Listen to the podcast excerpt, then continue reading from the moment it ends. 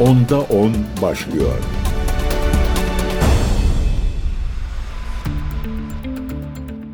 Değerli CGTN Türk takipçileri ben Gökün Göçmen Onda 10 programına hoş geldiniz. Hollanda'nın idari başkenti Lahey'deki Barış Sarayı'nda faaliyetlerini yürüten Uluslararası Adalet Divanı, İsrail'in işgal ettiği Filistin topraklarındaki uygulamaların hukuki sonuçlarını ele almaya devam ediyor. Uluslararası Adalet Divanı'nda bu arada ülkelerde söz alıyor ve Filistin sorununa ilişkin çözümlerini sunuyor. Dün öyle bir konuşma yapıldı ki dünyanın en büyük aktörleri arasında yer alan Çin adeta konuşmalarıyla sürece damga vurdu. Duruşmada Çin adına söz alan Dışişleri Bakanlığı Hukuk Danışmanı Ma Shinmin, Filistin sorununun yarım asırdan beri varlığını sürdürdüğünü belirterek Filistin halkının kuşaklar boyu yaşadığı acılara karşın adaletin yerine getirilmesi ve meşru haklarının iade edilmesi için umut ışığı bulamadıklarını söyledi. İşgalin iki devletli çözümün temelini sürekli olarak aşındırdığına, ilgili Birleşmiş Milletler kararlarının etkin şekilde uygulanmadığına işaret eden Ma,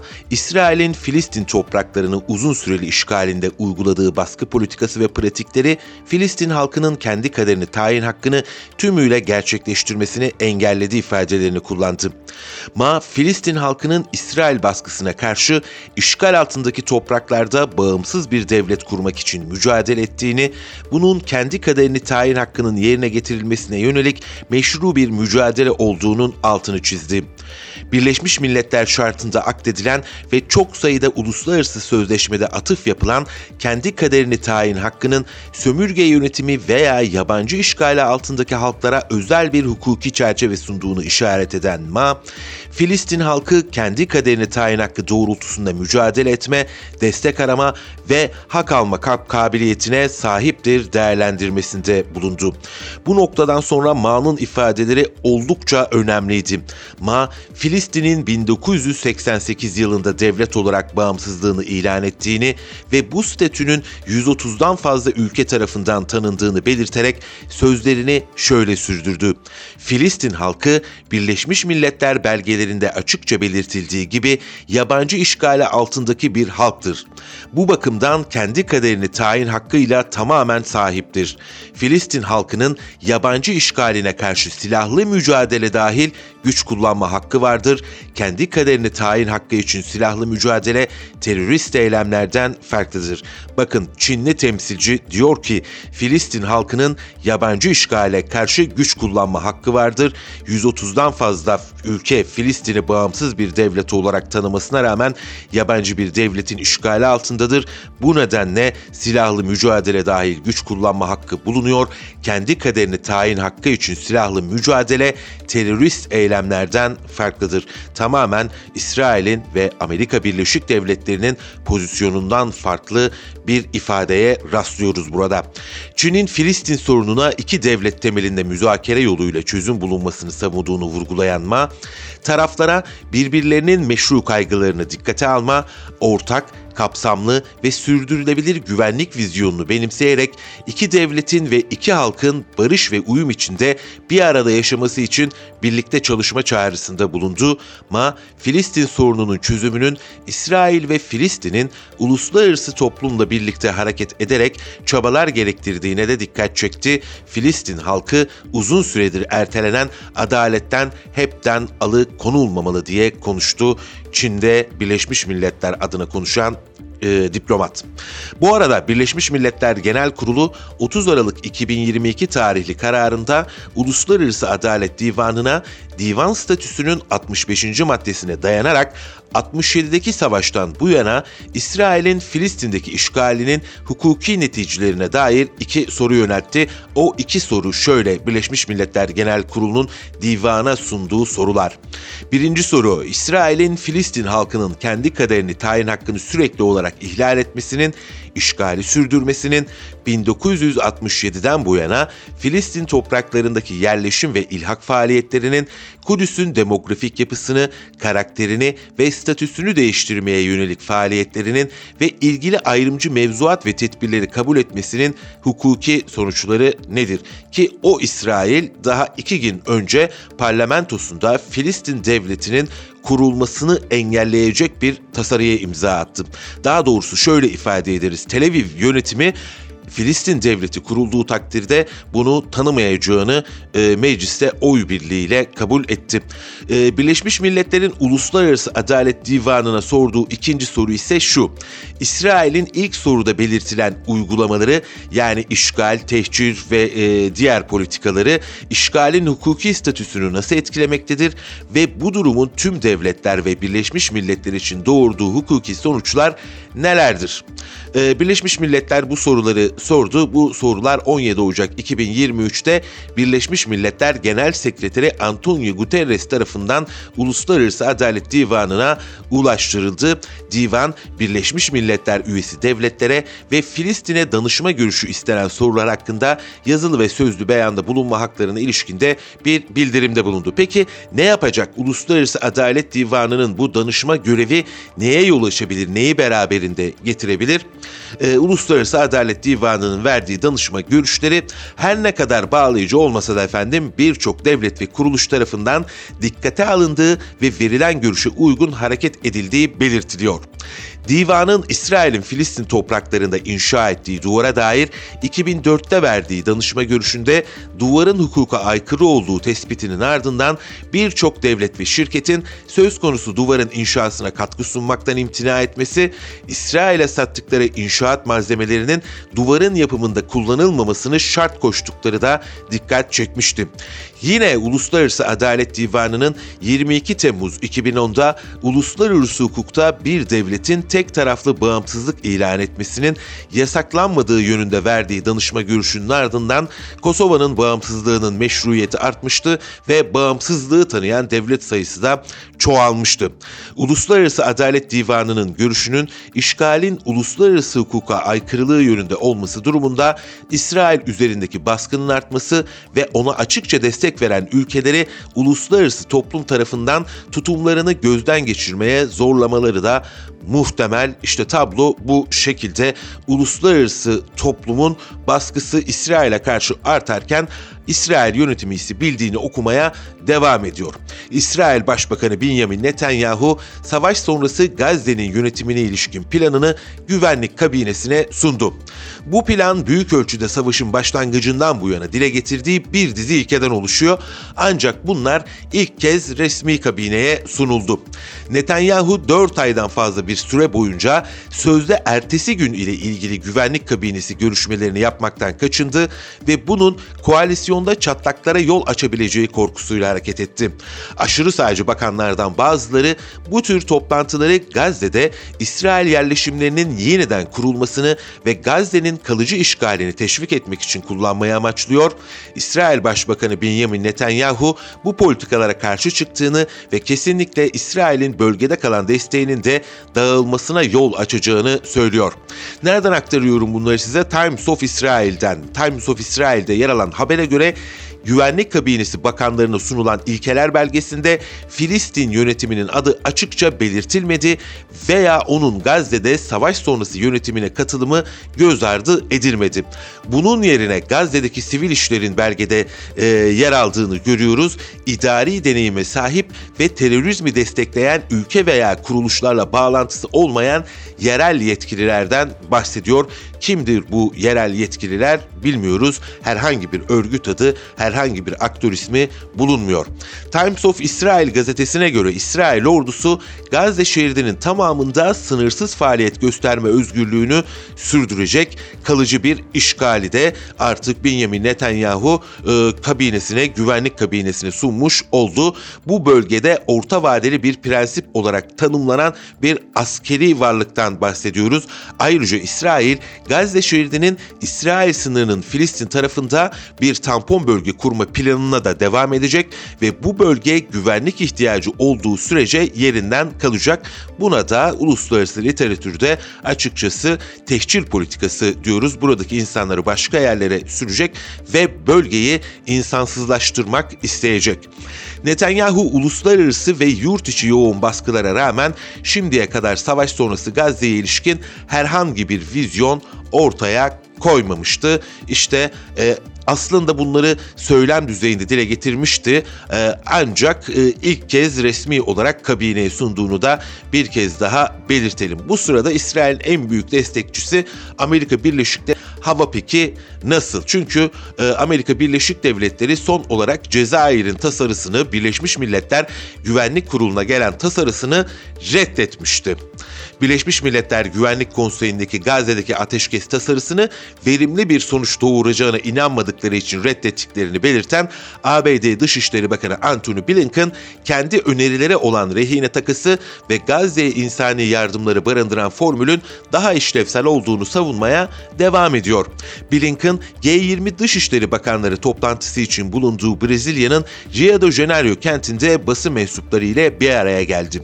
ABD'nin de diğer G20 ülkeleri gibi Gazze'deki çatışmaların sona erdiğini görmek istediğini vurgulayan Blinken, e, o halde neden hala silah ihracatı devam ediyor?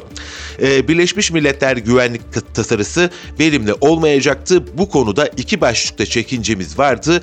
Biri tasarı rehinelerle ilgili bir şey söylemiyordu, diğeri de zamanlamasıydı dedi. Blinken, ABD'nin önerisinin hem Hamas'ın elindeki rehinelerin kurtarılması hem de Gazze'ye yeteri kadar insani yardımın ulaştırılması noktasında işlevsel olduğunu savunarak biz ivedi bir şekilde kalan rehinelerin serbest bırakılması ve uzatılmış bir insani ateşkesin sağlanmasına odaklanmış durumdayız diye konuştu. İşte Birleşmiş Milletler Güvenlik Konseyi'nde reddettikleri tasarıyın gerekçesini de böyle sundu. Dedi ki zamanlaması kötüydü ve rehinelere dair bir şey söylemiyordu diyor. Amerika Birleşik Devletleri diğer taraftan bölge ülkelerinde e, diplomasisini de hızlandırıyor. Zaten malumunuz Blinken bölgeyi 5 kere ziyaret etti. Şimdi sıra kimde? E, sıra ABD Başkanı Joe Biden'ın Orta Doğu ve Kuzey Afrika koordinatörü Greg McCook'ta. Dün İsrail'e e, gitti. Geçen haftalarda ABD'nin rehine görüşmelerindeki başlıca arabulucusu olan CIA direktörü William Burns ile Kahire'de İsrail mevkidaşı ile bir araya geldi. Görüşmeler ilerleme kaydedilmeden sona erdi. İşte e, ABD Washington yönetimi bir taraftan e, BMGK'ya sunulan yani Güvenlik Konseyi'ne sunulan kararı reddediyor. Diyor ki biz ateşkes görüşmelerini ilerleteceğiz ama ortadaki tablo e, ilerlemediği yönünde. Çünkü toplantıdan bir gün sonra İsrail Başbakanı Benjamin Netanyahu Hamas'ın hayal ürünü taleplerine boyun eğmeyeceklerini yineledi ve mutlak zafer sözü verdi. Buradaki hayal ürünü ve mutlak zafer e, sözü elbette Netanyahu'nun kendisine ait elinin tersiyle ateşkes görüşmelerini e, bir kenara itiyor ve e, refaha saldırı sinyali, sinyali vermeye devam ediyor. McGurk'ün ziyareti Biden yönetiminin bir anlaşmaya varma konusundaki çaresizliğine de aslında işaret ediyor diyebiliriz. ABD'nin ateşkes için yürüttüğü diplomasideki motivasyonu İsrailli rehinelerin kurtarılmasıyla sınırlı değil. İsrailli yetkililerin Ramazan ayı yaklaşırken 1 milyon 200 binden fazla yerinden edilmiş Filistinlinin sığındığı refah saldırı konusundaki ısrarı ve ABD üzerinde artan uluslararası baskılar ile Gazze'deki saldırıların tetiklediği bölgedeki diğer gerilimlerin sıcak çatışmaya dönüşme ihtimali ABD'yi adım atmaya zorlamakta. ABD, Katar ve Mısır haftalardır zaten İsrail istihbarat yetkilileri ile Hamas siyasi liderleri arasında bir e, mekik diplomasisi yürütüyor. Ancak Netanyahu'nun uzlaşmaz tutumu bu girişimleri bu zamana değin boşa çıkarttı. Netanyahu'nun dikkati iç siyasette ve çatışma sona erdiğinde ya da yoğunluğu azalınca seçime zorlanacağı beklentisi var. Nitekim İsrail Savaş Kabinesi üyesi Benny Gantz dün gece evinin önündeki protestoculara yaptığı açıklamada sokakların yeniden hareketlenmesinden yana olmadığını ve en hızlı ve üzerinde en çok uzlaşılan biçimde seçimlere gidilmesi gerektiğini söyledi. Yani çanlar Netanyahu için çalmaya devam ediyor. Bu şartlar altında Netanyahu ise iktidardaki koalisyonun ayakta kalması için hayati önem taşıyan ve pervasız buldukları bir anlaşmayı kabul etmesi halinde koalisyondan ayrılmakla tehdit eden aşırı sağcı siyasetçilerin desteğini kaybetmek istemiyor. Siyasi kariyerinden vazgeçmeye hazır olmayan Netanyahu Gazze'de işte bu nedenle uzlaşmaz bir tutum sergiliyor. Çatışmaya yayılmasını e, engelleme ve İsrail'e destek arasında sıkışan ABD kalıcı bir ateşkes çağrısı yapmayı reddediyor. Ancak rehine anlaşmasının bir parçası olarak geçici ateşkesi Ramazan'dan önce taraflara kabul ettirmeye çalışmakta. Masadaki anlaşmanın genel parametreleri neredeyse bugüne kadar hiç değişmedi. Hamas saldırıların tamamen durmasını, İsrail ise esir takası süresince geçici bir ateşkes istiyor. Bu noktada İsrail üzerinde önemli bir nüfuza sahip tek ülke olarak ABD'nin rolü kritik önemli. Buna karşın Biden Netanyahu'ya karşı sabrını yitirse de silah satışını şarta bağlamak ya da Birleşmiş Milletler Güvenlik Konseyi'nde veto yetkisini kullanmamak gibi İsrail'i ateşkese zorlayacak kozlarını masaya sürme konusunda istekli değil. Bu yönde baskı görmeyen İsrail'in ateşkese yanaşması da mümkün gözükmüyor. İsrail'e dönük uluslararası baskı artıyor ve uluslararası toplum iki devletli çözümün altını çizmeye devam ediyor. Ancak bu iki devletli çözüm ne kadar mümkün? İsrail'in ve dahası Amerika Birleşik Devletleri'nin pozisyonu iki devletli çözümü nasıl imkansız kılıyor? Amerika Birleşik Devletleri'nde Dış İlişkiler Konseyi Gölge Dışişleri olarak bilinen e, Dışişleri Konseyi'nin dergisi Foreign Affairs'ta bir makale yayımlandı. İşte o makale iki devletli çözümün mevcut şartlar altında neden imkansız olduğunu irdeliyor. Sizlere bu tartışmalı e, makaleyi sunmak istiyorum ve üzerine de konuşuruz diye düşünüyorum. İsrail'in Hamas'ın 7 Ekim'den sonraki son saldırısına sert bir şekilde karşılık vermesi ciddi bir insani krize yol açtı. Çatışmaların sadece ilk 100 gününde İsrail Gazze şeridine 3 nükleer bombaya eşdeğer bir yıkıcı güçle saldırdı ve 10 binden fazlası çocuk olmak üzere yaklaşık 24 bin Filistinlinin ölümüne neden oldu. On binlerce kişi yaralandı, Gazze'deki evlerin %70'i ya yıkıldı ya hasar gördü ve 1.9 milyon kişi ki bu nüfusun yaklaşık %85'ine tekabül ediyor efendim, evlerini terk etmek zorunda kaldı. Tahminen 400 bin Gazze'li açlık tehlikesiyle karşı karşıya ve bulaşıcı hastalıklar hızla yayılıyor. Bu arada Batı Şeria'da yüzlerce Filistinli İsrailli yerleşimcilerin veya askerlerin saldırısına maruz kaldı ve 3000'den fazla Filistinli çoğu resmi bir suçlama olmaksızın gözaltında. İsrail'in Gazze'deki savaşına ilişkin net bir nihai hedefinin olmaması Amerika Birleşik Devletleri'nin bilindik bir yaklaşıma başvurmasına neden oldu. 29 Ekim'de İsrail kara harekatına başladığında Başkan Joe Biden iki devletli bir çözümü savunarak bundan sonra ne olacağına dair bir vizyona ihtiyaç duyduğunu vurguladı. 3 hafta sonra Gazze'nin kuzeyindeki büyük yıkımın ardından başkan iki devletli bir çözüme ulaşılmadan çatışmanın gerçek anlamda sona ermeyeceğine inandığını yineledi. 3 aydan fazla süren savaşın ardından 9 Ocak'ta Dışişleri Bakanı Antony Blinken bu düşünceyi yineleyerek İsrail hükümetine kalıcı bir çözümün ancak bir Filistin devletine giden yolu da içeren bölgesel yaklaşımla sağlanabileceğini vurguladı. İki devletli çözümün canlandırılmasına yönelik bu talepler iyi niyetten kaynaklanıyor olabilir diye öne sürmüş Foreign Affairs dergisi. Elbette iyi niyetten kaynaklanmıyor. Amerika Birleşik Devletleri kendi çıkarlarına hizmet edecek bir güvenlik mimarisi peşinde. Bunun da yolu Körfez ve İsrail barışından geçiyor. Körfez ülkeleri daha doğrusu en önemli aktörü Suudi Arabistan'ın ön koşulu ise bir Filistin devletinin kurulması. O Filistin devleti nasıl olacak? İşte biz bu tartışmaları yürütüyoruz. ABD liderliğindeki diplomasi diye devam ediyor makale. Yıllardır aynı topraklarda yaşayan her iki halkın ulusal isteklerini yerine getirmek için tek geçerli seçenek olarak görülen iki devletli bir çözüme ulaşmaya kararlı.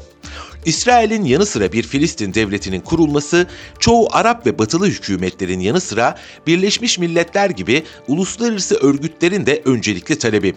Yıkıcı 7 Ekim saldırısı ve Gazze'de devam eden çatışmalar ışığında ABD'li yetkililer kaosun ortasında bir umut ışığı bulmak için önceki 10 yıllara ait söylem ve fikirlere başvurdular.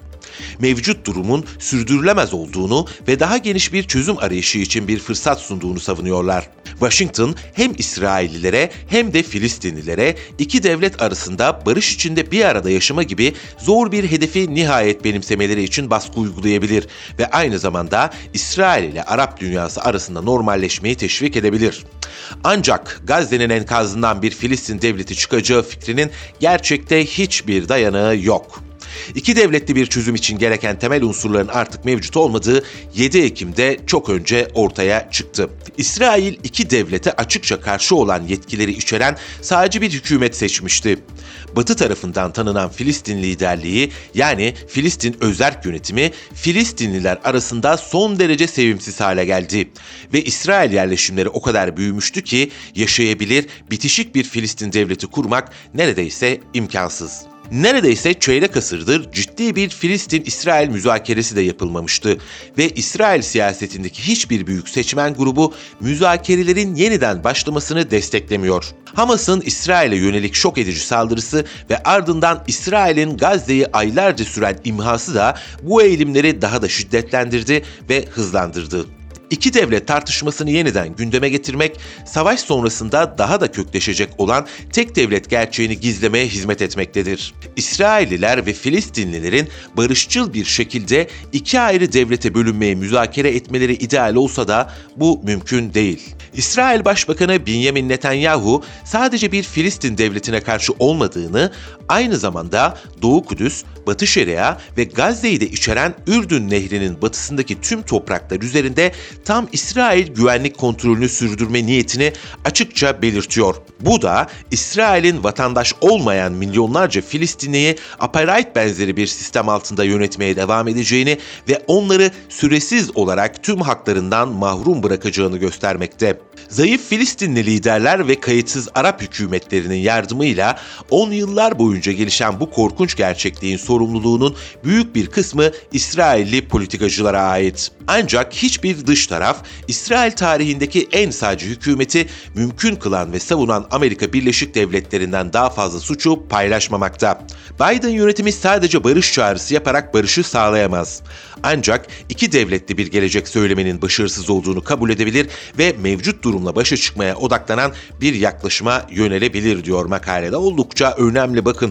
Yani gerçekten biz iki devletli çözüm üzerine konuşuyoruz. Uluslararası toplum olması gerekeni söylüyor. Ancak e, biraz önce aktardığım işte bu sahadaki gerçekliğe göz kapamamak gerekmekte.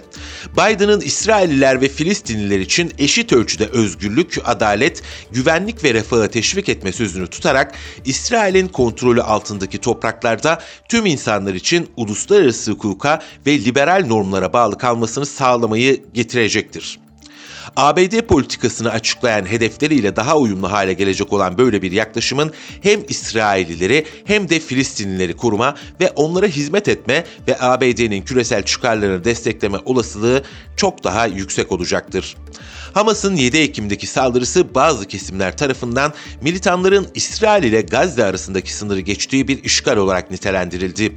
Ancak tıpkı İsrail ile Batı Şeria arasında olmadığı gibi iki bölge arasında da resmi bir sınır yok. Sınırlar genellikle uluslararası güvenlik anlaşmaları ile belirlenir ve Filistinlilerin tanınmış bir devleti olmadığı için net bir sınırı yok. Gazze, İsrail'in kurulmasına yol açan 1948 Savaşı'ndan sonra başlangıçta Mısır'ın kontrolü altındaydı. İsrail 67 yılında Batı Şeria, Sina Yarımadası ve Golan Tepeleri ile birlikte Gazze'nin kontrolünü ele geçirdi. Sonraki 26 yıl boyunca İsrail Gazze'yi doğrudan yönetti ve ele geçirdiği diğer bölgelerdekine benzer Yahudi yerleşimleri kurdu. 1993'teki Oslo anlaşmaları sonrasında İsrail bazı idari sorumlulukları Filistin yönetimine devretti ancak güçlü bir askeri varlık, sınırlar ve hava sahası üzerine yetki ve mali konularda denetim hala genel anlamda e, İsrail'in elindeydi. İsrail'in 2005 yılında Gazze'den çekilmesi işgalin gerçeklerini değiştirmedi efendim. 2005 yılında İsrail Başbakanı Ariel Sharon Gazze'den tek taraflı olarak çekilmeye ve buradaki İsrail yerleşimlerini sökmeye karar verdi. Ancak bu işgalin temel gerçeklerini değiştirmedi. Şeridin iç yönetimini belirlemek Filistinlilere bırakılsa da İsrail paylaşılan sınırlar, kıyı şeritleri ve hava sahası üzerine mutlak gücü elinde tuttu ve Mısır, Gazze'nin Sina Yarımadası boyunca uzanan tek sınırını İsrail ile yakın koordinasyon içinde denetledi. Sonuç olarak İsrail, Mısır'ın yardımıyla Gazze'ye giren ve çıkan her şeyi kontrol ediyordu. Hamas'ın 2006'da Gazze'deki seçimleri kazanmasından ve 2007'de iktidarı ele geçirmesinin ardından İsrail hükümeti Gazze şeridini süresiz olarak kontrol etmesini, böylece Filistinlileri bölünmüş bir liderlikle baş başa bırakmasını ve İsrail'e müzakere etmesi için yapılan uluslararası baskıyı etkisiz hale getirmesini faydalı buldu. Bu arada İsrail bölgeye abluka uygulayarak dünyanın geri kalanıyla bağlantısını fiilen kesti. Hamas ise ablukayı delmek, Gazze'nin ekonomisi ve siyaset üzerindeki hakimiyetini güçlendirmek ve askeri yeteneklerini geliştirmek için İsrail'den devraldığı yeraltı tünelleri sistemini önemli ölçüde genişletti. Genellikle Hamas'ın roket saldırılarını takiben İsrail'in misilleme saldırılarını içeren dönemsel çatışma patlamaları Hamas'ın direnişçi kimliklerini göstermesine ve İsrail'in de Hamas'ın yeteneklerini ve altyapısını zayıflatarak ve genellikle örgütün iç kontrolüne meydan okumadan yüzlerce sivili öldürerek çimleri biçtiğini göstermesine izin verdi. Makalede de İsrail'in aslında Hamas'ın askeri varlığını hedef alamadığı itiraf ediliyor. ediliyor. Gazze'deki mevcut durum ve zayıflamış Filistin yönetiminin Batı Şeria üzerindeki kontrolü 7 Ekim'e giden süreçte hem yerel hem de uluslararası arenadaki pek çok gözlemci için kınanabilir ancak savunulabilir görünüyordu. Sonuç olarak Biden yönetimi Filistinlilerin içinde bulunduğu durumu göz ardı ederek İsrail ve Suudi Arabistan arasındaki ilişkilerin normalleştirilmesine öncelik verebildi. Bu arada İsrailli politikacılar demokratik olmayan yargı reformları ve Netanyahu'nun gücü pekiştirmesi üzerine tartışmalarla meşgul olurken devam eden İsrailli protesto hareketi Batı Şeria'nın hükümet tarafından kademeli olarak ilhak edilmesini büyük ölçüde görmezden geldi. Ancak Hamas'ın şok edici saldırısı ve ardından İsrail'in olağanüstü misillemesi bu yanılsamayı paramparça etti ve açıkça adaletsiz olan bir durumu görmezden gelmenin sadece sürdürülemez değil, aynı zamanda son derece tehlikeli olduğunu net bir şekilde ortaya koydu. Filistinlilerin içinde bulunduğu kötü durum kabul edilmeden bölgesel düzenin yeniden inşa edilemeyeceği artık açıkça ortaya çıkmış bulunuyor. Gazze'de savaş devam ederken pek çok İsrailli statükoya geri dönülemeyeceğini yani Hamas tamamen yok edilmeden ateşkes yapılamayacağını savundu. Ancak İsrailli liderlerin Hamas yönetimine karşı önerdiği alternatifler mevcut durumun devamı niteliğinde. İsrail Gazze'yi aniden fethetmiyor. Gazze'yi kontrol etmekten hiçbir zaman vazgeçmedi. 17 yıldır İsrail ablukası altında acı çeken Gazze'liler için bu gerçek çok açık diyor. İşte makalede bu ifadeler kullanılıyor. Sahadaki e, gerçeklere işaret eden makale bu şekilde. Yani Gazze'de e, işgal, sürgün, tehcir politikası dün e, başlamadığı gibi ne yazık da yarın sona ermeyecek. Dolayısıyla uluslararası toplum olarak iki devletli çözümden bahsederken gerçeklerden yola çıkmanın faydası bulunuyor. Özellikle 7 Ekim'den sonra şartlar dramatik olarak değişmiş durumda. İsrail siyaseti giderek daha fazla radikal hale geliyor. Bu 7 Ekim'den önce de böyleydi. İşte seçimin sonuçları ortada. İsrail tarihinin en aşırı, en sağcı hükümetini kurmuşlardı. E, dolayısıyla uluslararası toplumun e, iki devletli çözüme giden yolda öncelikle İsrail'i hizalaması, onu ikna etmesi gerekiyor diye düşünüyorum ki e, ABD'nin en önemli dergilerinden bir tanesi Foreign Affairs. Ben de sizlere yakın doğu haberden aktardım bu e, makaleye. Önemli bir makaleydi. İşte bu iki devletli çözümün e, şu andaki mevcut koşullar altında ne derece imkansız olduğunu bizlere göstermekte. Yemen'den bir haberle devam edeceğiz. Yemen'de Marib Sana yolu hükümetin kontrolü altında altındaki Marib kenti ile Husilerin kontrolü altındaki başkent Sana'yı birbirine bağlıyor efendim. İşte bu yol açılmak üzere. Yol ülkede savaşın başladığı Mart 2015'ten bu yana kapalıydı. Yemen Başkanlık Konseyi üyesi Sultan El Arade yaptığı yazılı açıklamada Marib Sana'yı karayolunun açıldığını duyuruyoruz. Diğer tarafın yani Husilerin de halkın hareketini kolaylaştırmak için benzer bir adım atmasını umuyoruz ifadelerine yer verdi. Marib Mağrip Sana yoluna yaptığı ziyaret sırasında bu yolun açılmasına ilişkin duyurunun siyasi ve askeri liderlerle istişarede bulunularak yapıldığını belirten Arade, halkın acılarını hafifletmek için Yemen'deki Taiz kentine giden yolda dahil olmak üzere tüm kapalı yolların açılmasının önemini vurguladı. Arade, Yemen'deki tüm kentlerdeki tüm ana yolların halkın yararına açılması konusunda herkesin işbirliği yapmasını umuyoruz. Savaş ya da barış olsun diğer tüm konuların ayrı bir yeri vardır ifadelerini kullandı. Taiz kenti 2015'ten bu yana Husilerin kuşatması altındaydı. Ülkede devam eden savaş nedeniyle Taiz'de şehir içi ve şehirler arası ana yolların kapanması veya zarar görmesi halkın yolculuklarında büyük sıkıntılar yaşanıyordu efendim yaşatıyordu. E, Husilerden de bir açıklama geldi. Husilerin Yüksek Siyasi Konsey üyesi Muhammed Ali El Husi, Arade'nin tüm yolların açılması çağrısına sosyal medya platformu X'ten yaptığı açıklamada Mağrip Sana yolunun açıldığını duyurarak Sana üzerindeki kuşatmayı sona erdirmek iyi sözlerine yer verdi. İşte böyle bir noktadan bahsediyoruz efendim. Şimdi Amerika Birleşik Devletleri'ne geçelim bakalım. Amerika Birleşik Devletleri'nde seçimlerde anketler bize ne söylüyor? Market Hukuk Fakültesi 5 Kasım'da gerçekleştirilecek başkanlık seçiminde adayların durumuna yönelik 5-15 Şubat'ta yaptığı anketin sonuçlarını açıkladı. Buna göre kayıtlı seçmenlerin %51'i Trump'a oy vereceğini belirtirken Biden'ı tercih edenlerin oranı %49'da kaldı. Yani Trump e, liderliğini devam ettiriyor anketlerde. Olası seçimler baz alındığında ise Trump'ın oyu 1 puan artarak %52'ye çıktı. Biden'ın oyu ise 1 puan azalarak %48'e düştü.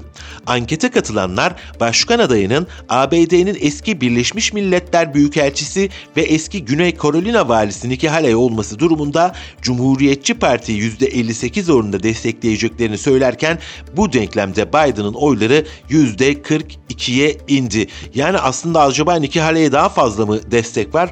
Ee, bu da bir muamma. Efendim Cumhuriyetçi Parti'nin kendi başkan adayları içerisindeki ankette ise kayıtsız seçmenlerin %73'ü Trump, %15'i Haley dedi. Yani Cumhuriyetçi seçmenler aslında bakıldığı zaman Trump'ı tercih edecekler ama Trump demokratlardan oy alamıyor. Başka bir Cumhuriyetçi isim olan Nikki Haley ise e, Trump'tan Cumhuriyetçiler nezdinde daha az oy almasına karşın demokratlardan oy çalabiliyormuş efendim. Demokratların ön seçimine yönelik anket sorusunda ise Biden'ı tercih edenler %66'lık üstünlük sağlasa da %27 oranında seçmen kararsız kalmışlar.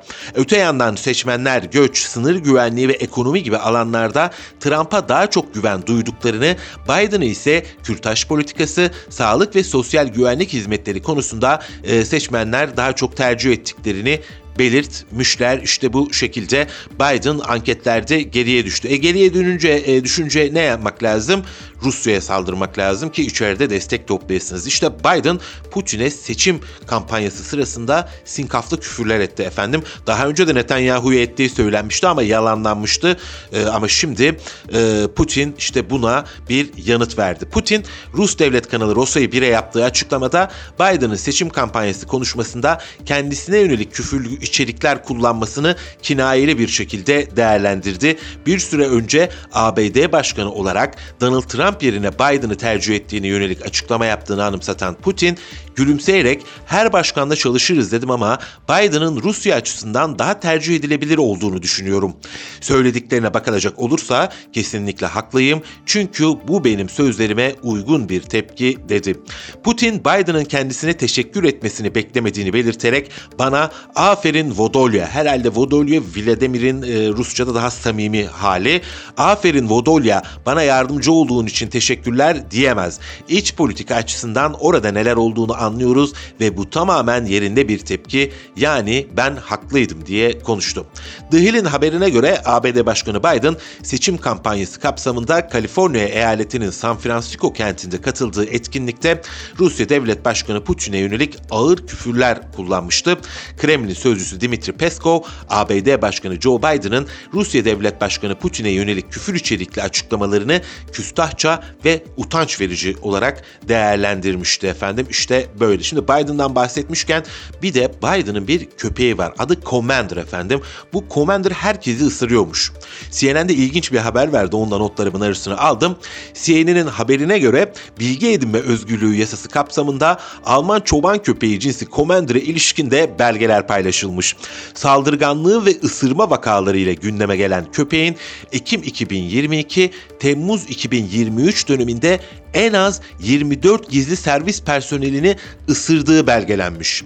Belgelere göre Commander söz konusu kişileri bilek, kol, dirsek, bel, göğüs, bacak ve omuzlarından ısırdı. Commander'ın ısırma vakalarının tamamında yer almadığı belgeler yalnızca gizli servis personelini kapsıyor.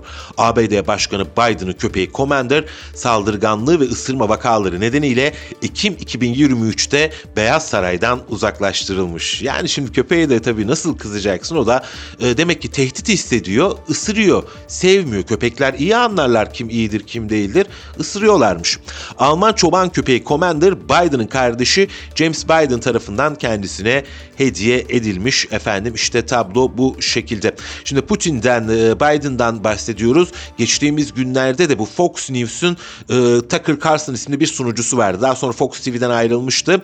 E, Putin'le bir röportaj yapmıştı. Epey ses getirmişti. E, kendisini destekleyenlerden daha fazla eleştirenler vardı. Bunlardan bir tanesi de İngiltere Başbakanı Boris Johnson'dı. Tucker Carlson açıklamasında dedi ki Boris Johnson beni eleştiriyor ama kendisiyle röportaj yapmam için de benden e, 1 milyon dolar istedi dedi. Carlson Putin'le yaptığı e, tartışmalı röportajın ardından ilk kez konuşmuş ve e, Rusya'yı desteklediğini yalanlamış. Desteklemiyorum ben Rusya'yı demiş. Carlson eski İngiltere Başbakanı ile röportaj yapma isteğini Moskova'dayım röportaj yapmak için bekliyorum. Röportaj yaptığımız ortaya çıkıyor ve Boris Johnson adındaki adam tarafından hemen suçlanıyorum. Yani eski İngiltere Başbakanı Boris Johnson herkes bilir. Bana Kremlin maşası falan diyor. Ben de Johnson'dan bir röportaj talebinde bulundum. Çünkü o beni sürekli suçluyor demiş. Bir danışman Boris Johnson'ın bir danışmanı kendisine dönüş yaptığını söyleyen Carlson röportaj vermek için e, Johnson'ın 1 milyon dolar istediğini e, aktarmış. E, Carlson bu talep hakkında daha yeni Vladimir Putin'le röportaj yaptım. Putin'i savunmuyorum ama o da benden kalkıp 1 milyon dolar istemedi demiş. Ayrıca çok ilginç Boris Johnson'ın Ukrayna'daki kriz üzerinden kara para akladığını da ileri sürmüş. Herhangi bir kanıt yok buna karşı. Şöyle yavaş yavaş programımızın sonuna gelirken bir teknoloji haberi sizlere aktarayım. Google geliştiricilerin yapay zekayı sorumlu bir şekilde oluşturmalarına yardımcı olmak maksadıyla yeni nesil açık kaynak modeli Gemma'yı tanıttı. Google'dan yapılan açıklamada Gemma model ailesinin yapay zeka sohbet robotu Gemini ile aynı araştırma ve teknoloji ile oluşturulduğu ve son teknoloji açık kaynak modeline sahip olduğu bildirildi. DeepMind ve Google'daki diğer ekiplerce geliştirilen yeni modelin Gemini'den ilham aldığı ifade edilen açıklamada geliştirici inovasyonunu destekleyecek, işbirliğini teşvik edecek ve Gemma modellerinin sorumlu kullanımına rehberlik edecek araçların da yayımlandığı bildiriliyor. Açıklamada Gemma'nın bugünden itibaren dünya çapında kullanıma sunulduğu belirtilerek model hakkında da bilgiler verildi. Modelin Gemma 2B ve e, Gemma 7B olmak üzere iki boyutta piyasaya sürüldüğü kaydedilen açıklamada sorumlu üretken yapay zeka araç setinin de Gemma ile daha güvenli hale geleceği söylenmiş e, yapay zeka artık hayatımızın bir vazgeçilmezi oldu adeta. Geçtiğimiz yıl en çok konuşulan kavram da yapay zeka. E, şimdi de sanal gerçeklikten bahsediyoruz. Aslında sanal gerçeklik gerçekliğin yerine mi almaya başlıyor? E, bir teknoloji firması işte gözlükler üretmişti biliyorsunuz. Yani bambaşka bir yere doğru da gidiyoruz. Değerli CGTN Türk takipçileri ben Gökün Göçmen. Haftanın başında pazartesi günü ben yine CGTN Türk İstanbul stüdyolarında bu mikrofonun başında saat 10'da olacağım. Sizleri de bekliyorum. Onda 10 sona erdi.